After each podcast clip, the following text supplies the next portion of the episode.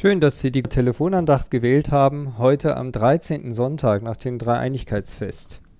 Wir hören auf den Wochenspruch, er stammt aus dem Matthäusevangelium im 25. Kapitel. Christus spricht, was ihr getan habt, einem von diesen meinen geringsten Brüdern, das habt ihr mir getan. Eine interessante Unterscheidung kommt dort indirekt zur Sprache. Mein Nächster ist ja immer derjenige, der meine Hilfe bedarf. Das haben wir gelernt, zum Beispiel bei der Geschichte von dem barmherzigen Samariter. Aber hier spricht Jesus von seinen Brüdern, gar seinen geringsten Brüdern. Gibt es also etwa nächste erster und zweiter Klasse?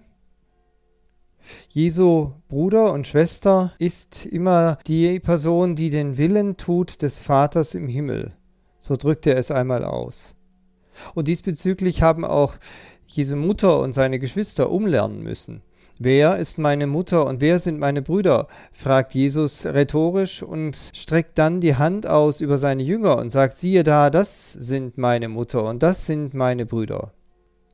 Wer diesen Geschwistern Jesu Gutes tut, der tut es Jesus. So eng verbunden sieht sich Jesus mit seiner Gemeinde. Und es gilt aber auch das Umgekehrte. Wer seine Jünger bedrängt oder sie verächtlich macht, ihnen die Barmherzigkeit verweigert oder sie mit Schimpf belegt, der lehnt auch den Herrn dieser Jünger ab, dieser seiner Brüder und Schwestern. Also prüfen wir unsere Gedanken und unser Reden.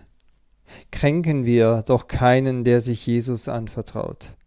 Und helfen und fördern wir die Schwestern und Brüder Jesu, hier und auch weltweit, Paulus schrieb einmal, solange wir noch Zeit haben, lasst uns Gutes tun an jedermann, allermeist aber an des Glaubens Genossen.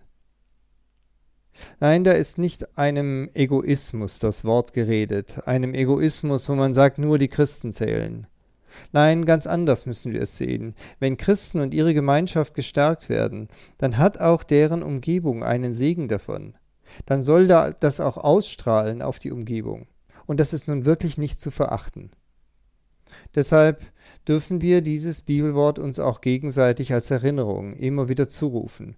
Was ihr getan habt, einem von diesen meinen geringsten Brüdern, so sagt Jesus, das habt ihr mir getan. Mit herzlichem Gruß aus dem Pfarrhaus in Gomaringen, ihr Peter Rostan.